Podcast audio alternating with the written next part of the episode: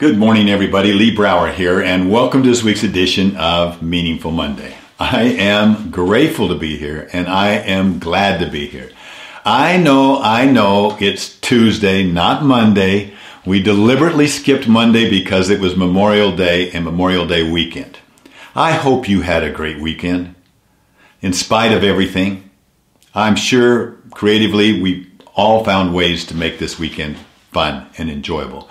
And I hope that each of us took time to reflect upon the men and the women in service that gave their lives for us, for us right now. I hope we took a moment to reflect on that. And if you didn't, there's nothing wrong with doing it on a Tuesday or a Wednesday or a Thursday. But to be able to express that gratitude and feel in your hearts the gratefulness that you have for them. You know, we think about things that happened in our past and the value of it, and too many of us discard what happens in the past. Yet it's this amazing gem. Imagine, imagine that as leaders, we did not have the learning from our past to guide us in the choices we make today. What would that be like? Going through times right now. If you didn't have the learning from your past to help guide you, what would that feel like? What would that be like? What would you do? Imagine that you didn't have a bigger future out there. Imagine that the future, you couldn't see a bigger future to inspire you.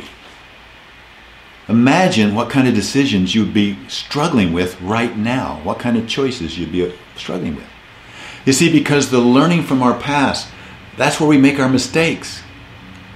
And we talked about this previously. Human beings are the only species that can make mistakes. Why? Why? For our learning. That's the way we learn. Our wins and our mistakes, our wins and our learnings. You bring them together. And that's how we learn to be in the now and to become a better choice maker in the now. Imagine not having that bigger future. You could go, you come to a road and fork in the road and then just say, take it. Doesn't matter which road we take. If you don't have that bigger future in, in sight, in your sights. Now, leadership, leadership, unfortunately, leadership is suffering right now. Leadership is suffering because they're so caught talking about being present that they forget about the power of the past and the power of the future. And so instead of standing up like an entrepreneur would stand up, business owners every week stand up and take responsibility for what the decisions they've made, good or bad. They stand up and take responsibility and course correct.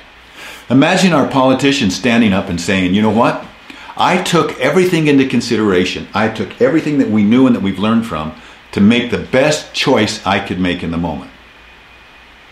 It may not have been the best choice. However, we've learned from that and we've learned a better way to get us to that inspiring future. Let's make the course correction, and I'm sure we'll have to make course corrections in the future, but let's be in motion.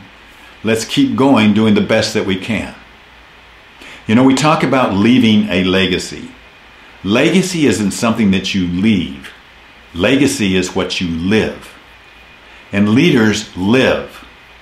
They live to be in the moment, fueled by the wisdom of the learning and the mistakes that they made, and inspired by a bigger future. That's how they make good choices and to stand up and take responsibility for what they're doing. That's how you get your moment to move. And as you get moments to move, you get momentum. Where is that momentum? Where is the momentum that we want from our leaders? Where is the momentum that you can provide it? If it's not them, who? Can you provide it in your own sphere? Yes. Let's step up. Let's be the leaders that we can become. Let's lift where we stand. Thank you for letting me get a little bit up on my soapbox today. I hope this week is meaningful for you, and I hope this message is meaningful for you. Let's talk next week. I'll talk to you later. Bye bye.